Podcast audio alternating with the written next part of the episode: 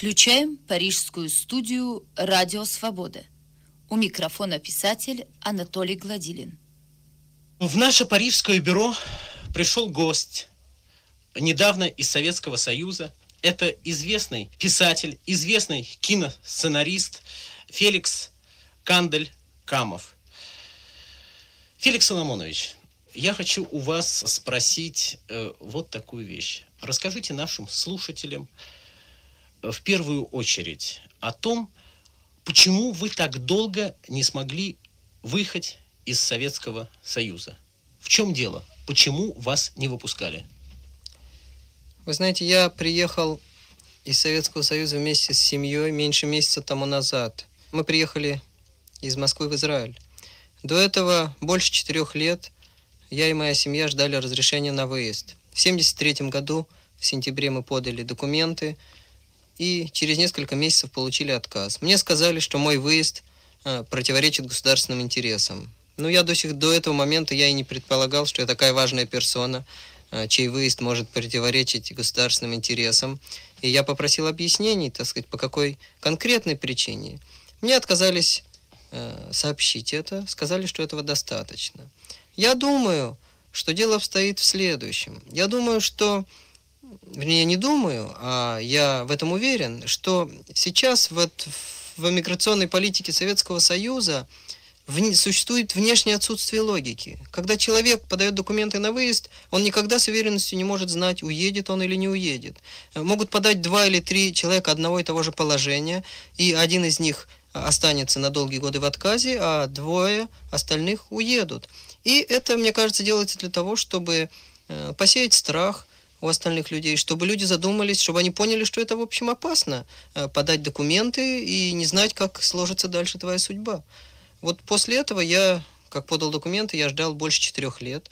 И это отсутствие логики проявилось и в том, почему меня выпустили. Как я не знал, почему Э, значит, меня держат. Так я и не понял, почему именно в этот момент они решили меня выпустить. Может быть, потому что мировая общественность, работники кино разных стран, писатели, артисты, сценаристы, они помогали мне, они боролись за меня и за мою семью. Может быть, меня выпустили в сентябре перед Белградским э, совещанием, э, которое началось. Не знаю я. Так сказать, отсутствие логики – это, в общем-то, оружие, которым пользуются советские власти для того, чтобы сбить ту иммиграционную еврейскую волну, которая сегодня существует. Феликс, ну, давай разговаривать так, как мы привыкли в Москве, на «ты», э, потому что мы были в Москве друзьями, да и сейчас остаемся. Э, я вот хочу тебя спросить. Э, я напомню сначала нашим радиослушателям, что э, может быть, даже многие не э, подозревают, насколько им известны твои работы. Ведь ты не только вдохновитель, но один из авторов сценария, который знают все советские люди.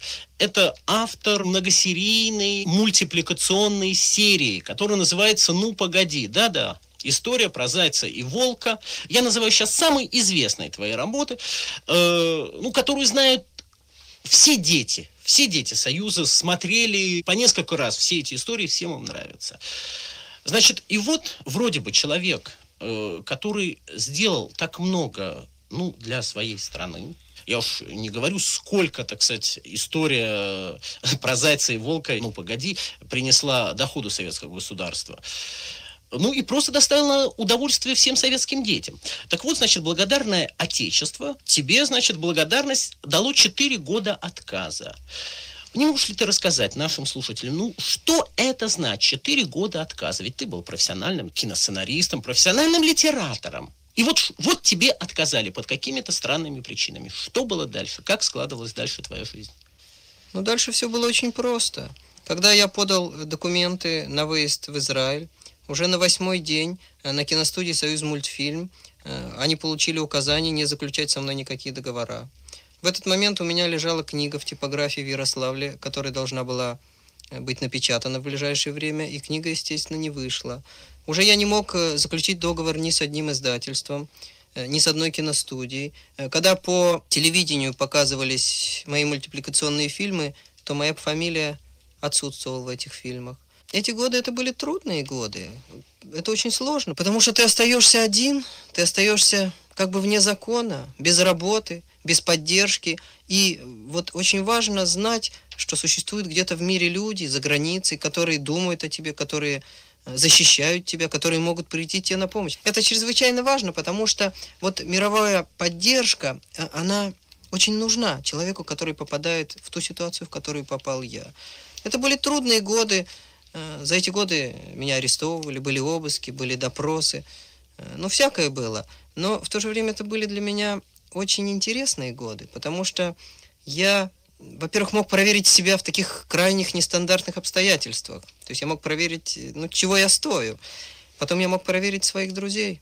Вы знаете, очень часто живешь с другом э, всю жизнь, бок о бок, и ты не знаешь, кто он и что он. Но когда ты попадаешь вот в такие обстоятельства сложные, когда э, твоему другу, может быть, даже опасно приходить к тебе домой, но он приходит, и он предлагает помощь, и он э, рискует сам, и он хочет тебе помочь, то тем самым ты проверяешь своего друга, ты проверяешь себя и проверяешь друзей. И я очень рад, что у меня в России оказалось очень много друзей. Причем даже те люди, которых я не считал близкими своими друзьями, они подходили ко мне и на улице, и приходили домой, и предлагали помощь. Я им всем чрезвычайно за это благодарен. Я думаю просто, что без помощи друзей ты бы не смог прожить просто физически эти четыре года. Потому что, ну, тебя же лишили всех средств существованию. Ну, я перебивался случайными заработками. Сначала мы что-то продавали с женой. Потом э, я одалживал деньги под свой кооператив. У меня была кооперативная квартира, я одалживал деньги под это. Потом были случайные работы какие-то, такие паденные работы. Ну, они были мало литературные, они были мало интересны мне, но надо было жить, надо было кормить семью. Жена последний год шила, тоже это помогало нам. Ну, мы как-то выжили, мы выдержали это. И это очень приятно. Э, Феликс, я хочу тебе э, сказать, что мы старались сделать все от нас зависящее, чтобы привлечь э, внимание общественности вообще к судьбе отказников и, в частности, и к твоей судьбе. Но вот я хочу спросить тебя, какие-то вещи мы не знаем, какие-то вещи ты мне рассказывал, но я не смог их подробно пересказать нашим радиослушателям. Это по поводу вот демонстрации, которая была в Москве, в которой ты участвовал, и за что потом тебя арестовали. Ты не мог бы это более подробно рассказать нам? Как это все было? За что? Почему? Что дальше произошло? Это было в октябре прошлого года. Началось это 18 октября. 13 евреев, которые хотели уехать в Израиль, и которые долгие годы не могли этого сделать, пришли в Президиум Верховного Совета СССР в приемную и подали заявление с просьбой о том, чтобы им в письменном виде указали причины отказа и срок, который им еще ждать. Или это срок год, или это срок два года, но не так, э, как это происходит сейчас, когда человек не знает, в какой момент он сможет уехать, через день или через десятилетие. Они просидели там весь день. Вечером, когда приемная закрылась, их посадили в автобус, вывезли за город, высадили из автобуса, и автобус уехал. На другой день утром они опять пришли. Эти же люди, эти же 13 человек, и опять подали заявление с просьбой. В этот день после закрытия приемной их вывезли в лес далеко, километров за 60. Это было уже, это был октябрь, но было холодно, был снег, была холодная вода. И в лесу их избили.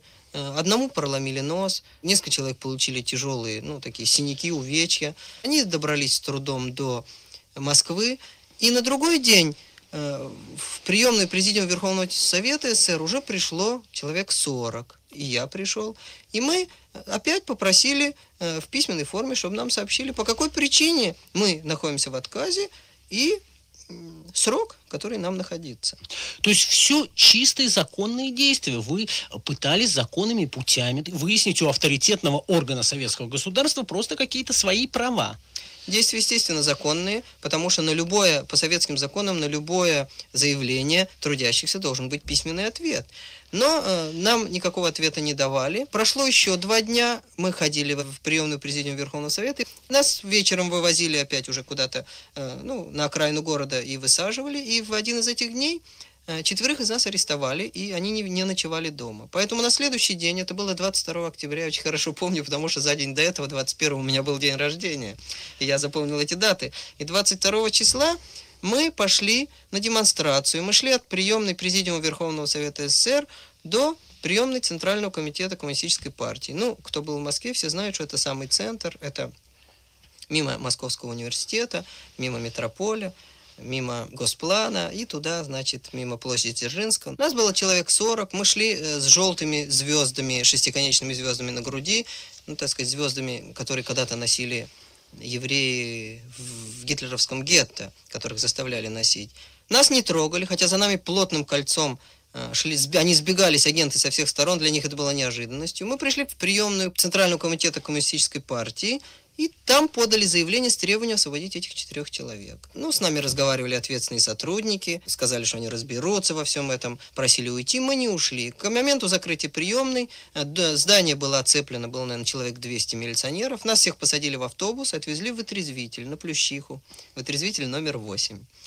Там сняли показания с нас и, как ни странно, отпустили домой. Это была пятница. Субботу и воскресенье мы благополучно пробыли дома, а на понедельник мы опять договорились идти в Президиум Верховного Совета СССР и подавать опять заявление с просьбой, все с той же просьбой, чтобы нам указали письменно причину отказа и сроки, значит, сколько нам еще ждать. Утром перед этим э, где-то в 8 или в полдевятого утра я вышел с собакой на минутку погулять, ей нужно было сделать свои дела. И тут же меня арестовали, и вместе с собакой отвезли в мое районное отделение милиции. Я протестовал, я пытался им объяснить, что собака тут ни при чем, что ей нужно что-то делать после проведенной ночи дома. Однако меня никто не слушал. Часа три или четыре я просидел с собакой в милиции. После этого э, два милиционера взяли мою собаку, посадили в мотоцикл с коляской и увезли ко мне домой. То есть они поняли, что все-таки собака это не человек, с собакой надо обращаться по-хорошему.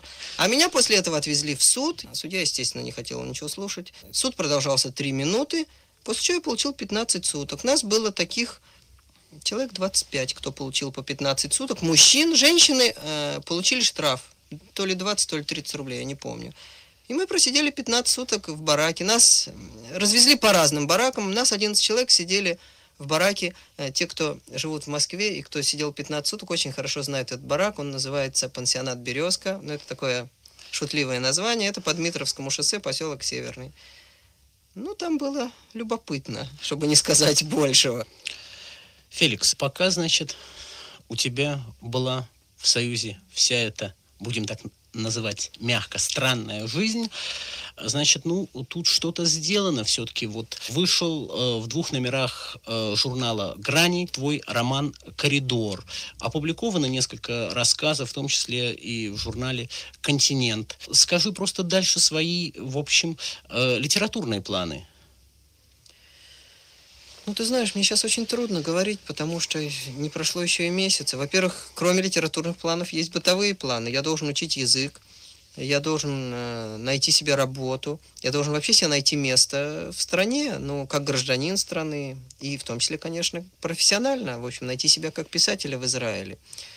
Но я хочу писать, мне очень интересно понять то, что было со мной за эти четыре года. Может быть, об этом я напишу, о том, как я прожил эти четыре года, потому что так сказать, на мой взгляд, это ну, в моей жизни это уникальный опыт. Может быть, так сказать, я понимаю, что люди переживали и большие потрясения в своей жизни, но, но в моей жизни это были наиболее существенные и очень важные годы, которые, в общем-то, на мой взгляд, и формировали меня. Вот, вот, может быть, об этом я напишу.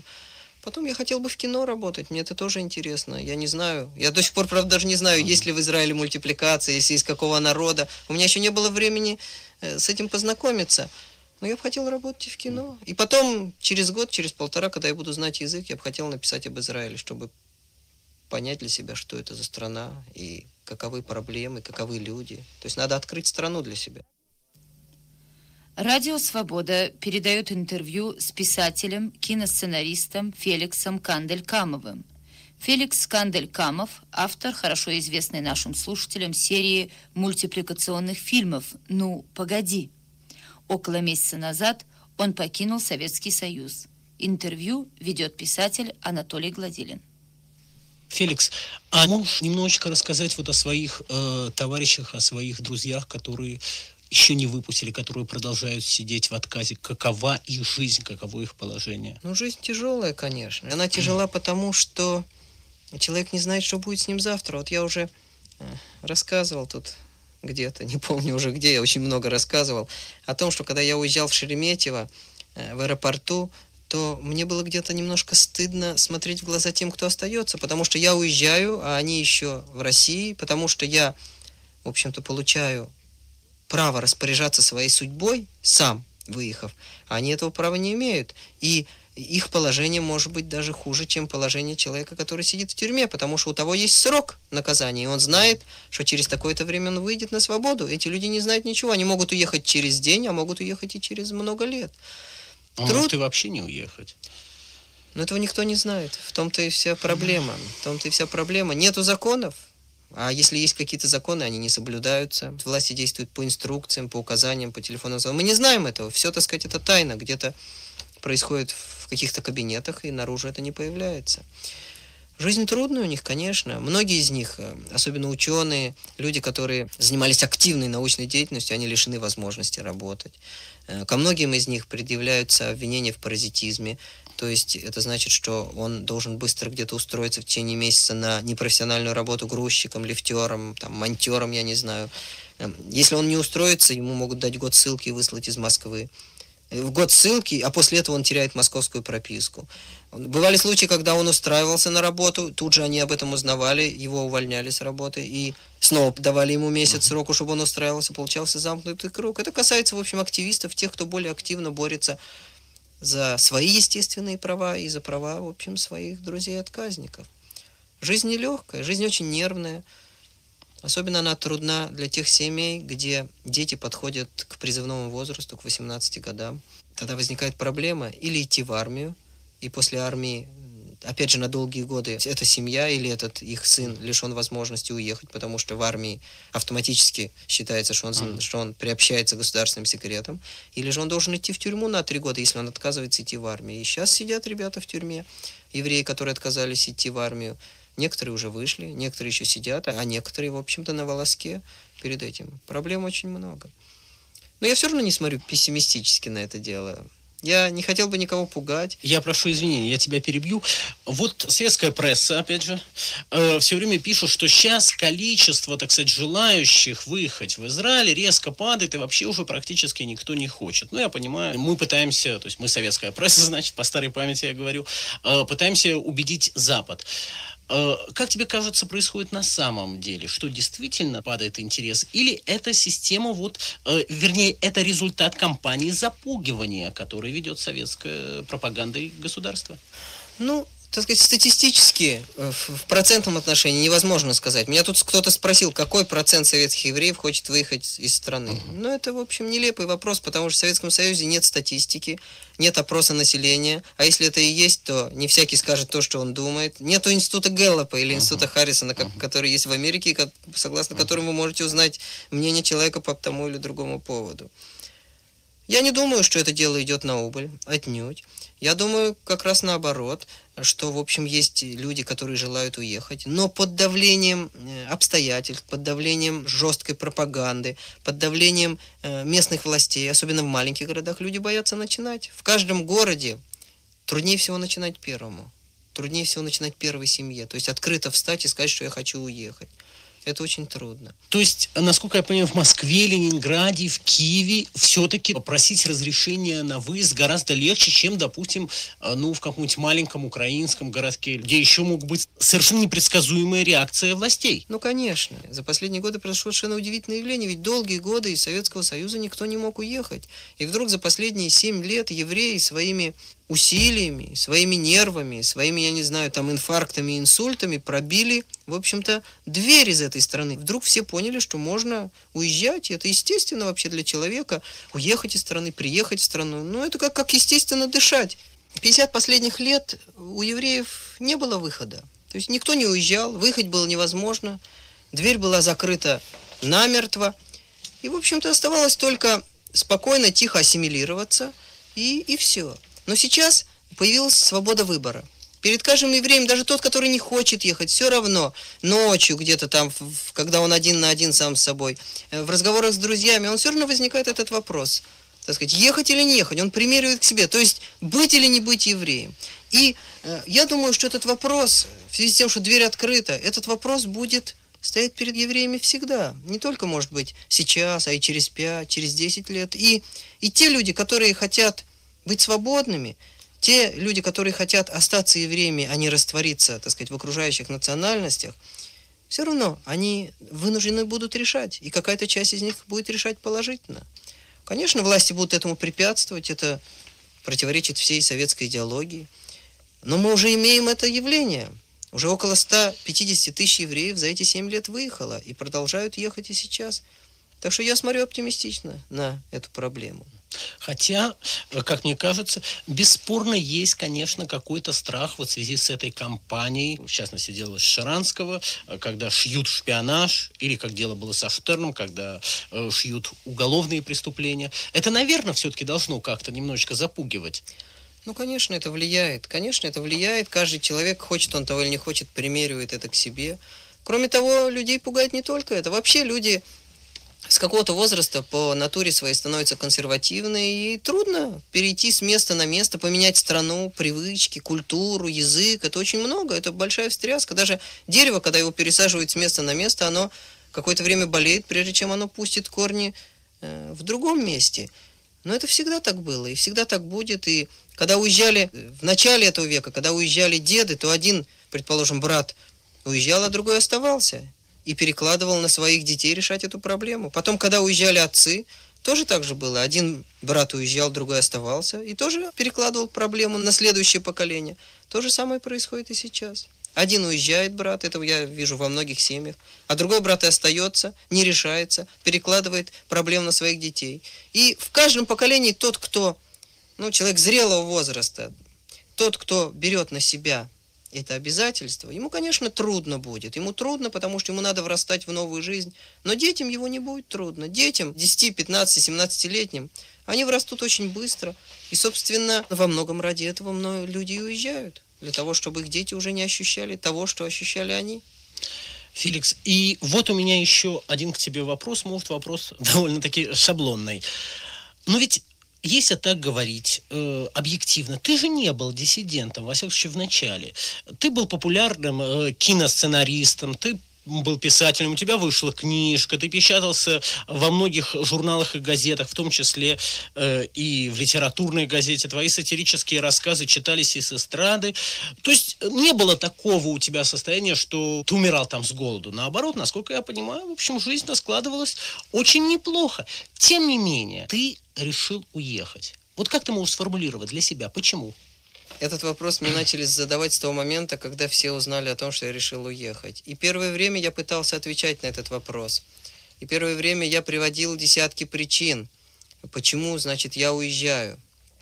И когда это раскладываешь вот на эти конкретные причины, то получается очень пошло, банально и примитивно. И каждая из этих причин не стоит того, чтобы ради нее ты так, в общем, менял страну, переезжал в другое место. Это очень сложный вопрос. Я потом я уже никому ничего не объяснял, я просто говорил, что каждый человек живет, проживает свою жизнь. Каждый человек живет, э, я живу так, ты живешь по-другому. К какому-то моменту ты вдруг ощущаешь, что тебе необходима свобода, что ты уже не хочешь обманывать своих детей, что ты уже не хочешь позволить обмануть себя, что ты не хочешь играть в ту игру, которую тебе навязывают. И тогда ты решаешь, или да, или нет. У одного, может быть, этот вопрос и не возникает. А у другого возникает, я это называю естественным состоянием человеческим, ощутить, так сказать, свободу. И вообще, в принципе, естественное состояние, это когда дверь открыта, и ты можешь... Э, вот мы сидим сейчас с тобой в студии, дверь закрыта, но я знаю, я могу выйти из нее, могу войти. Естественное состояние. Мне приятно, потому что меня никто не запер. И точно так же естественное состояние в стране, когда дверь открыта и закрыта. Ты захотел, уехал, ты захотел, приехал. Я когда-то написал один очерк, вот, а, пытаясь сформулировать свои ощущения вот этих четырех лет, и я там а, привел такую фразу. Страна, из которой можно уехать, это страна, в которой можно жить. И вот э, для меня это очень важная фраза, потому что потому что она многое определяет. Кроме того, что я хочу быть евреем, кроме того, что я хочу, чтобы мои дети остались евреями и жили в Израиле, кроме этого, я не хочу жить в запертой комнате понимаешь? Пусть я не, не, не выхожу за дверь, но я хочу, чтобы эта дверь, когда я захочу, могла открыться. Тут есть две психологии. Или психология раба, или психология свободного человека. И когда-то в какой-то момент надо выбрать или то, или другое. Некоторые проживают всю свою жизнь и не задаются этим вопросом. Некоторые задаются и решают, что ладно, пусть будет эта закрытая комната, но зато в ней есть телевизор, холодильник, стиральная машина, жена или, может быть, даже две жены. Но некоторые, когда ставят перед собой этот вопрос, они вдруг понимают, что это невозможно. В конце концов, каждый человек имеет право умереть под тем забором, который он для себя выбирает. Вот это то ощущение свободы, которого я хотел. Я не знаю, так сказать, есть ли это свобода в мире вообще. Но во всяком случае, против того насилия я сопротивлялся, и я сумел, в общем-то, его преодолеть. Если будет какая-то другая форма насилия, я постараюсь и тоже сопротивляться. В этом и жизнь. Феликс, ну мне кажется, как раз ты очень точно ответил вот на этот вопрос сейчас. И это мне представляется очень интересным и важным. Я знаю, что ты очень устал, не успев приехать в Израиль, э, пошел, как говорится, галопом по Европам. И знаю, что вообще, в принципе, бы, наверное, бы тебе бы хотелось бы отдохнуть и немножечко, в общем, ну, как-то, так сказать, не то, что переосмыслить вот эту жизнь, которая прошла, но просто действительно, ну, э, отдышаться. Я помню, каким я тебя встретил на аэродроме, и как ты вообще был с дикой головной болью, которую нельзя было преодолеть, никакие таблетки не помогали, и нитроглицерин и так далее. Э, и я понимаю, что сейчас, конечно, вот это путешествие по Европе, это для тебя утомительно, но все-таки, э, ну, какое-то первое впечатление о Европе. Все-таки ты никогда же не был за границей. Я был за границей, но это была другая за границей. Я был в Польше и Румынии только. Ну, впечатлений у меня, таких впечатлений о городах у меня почти нет. Разве что о Венеции, потому что в Венеции я мог три дня ходить по городу. Но это было вообще на десятый день после Москвы. Я был просто как пьяный. Я не мог себе представить Вообще город фантастический, но это ладно. А в Лондоне, вот и в Париже, у меня не было времени ходить по городу, ни по Лондону, ни по Парижу, все время были какие-то встречи. И впечатления у меня, в общем-то, очень хорошие от встреч с людьми. Я увидел очень много людей заинтересованных, очень много людей, для которых проблема вот евреев, живущих в Советском Союзе, это их, это их проблема. Беда евреев, живущих там, это их беда. Они очень активны, они хотят помочь, они много помогают. И на мой взгляд, это, в общем, то основное, что сегодня требуется, потому что без их помощи, без их защиты остальное невозможно, это все погибнет. Но они полны энергии, они полны желания, и я, в общем, и мы все им очень благодарны. Феликс, разреши от имени всех наших радиослушателей поблагодарить тебя за то, что все-таки нашел время пришел в нашу студию. Ну и пожелать тебе, как водится, во-первых, здоровья, ну и счастья и успехов в новой жизни. Спасибо. Спасибо вам. Мы передавали интервью с писателем, киносценаристом Феликсом Кандель-Камовым, автором известной нашим слушателям мультипликационной серии «Ну, погоди». Вел интервью писатель Анатолий Гладилин. Передача была подготовлена Парижской студией «Радио Свобода».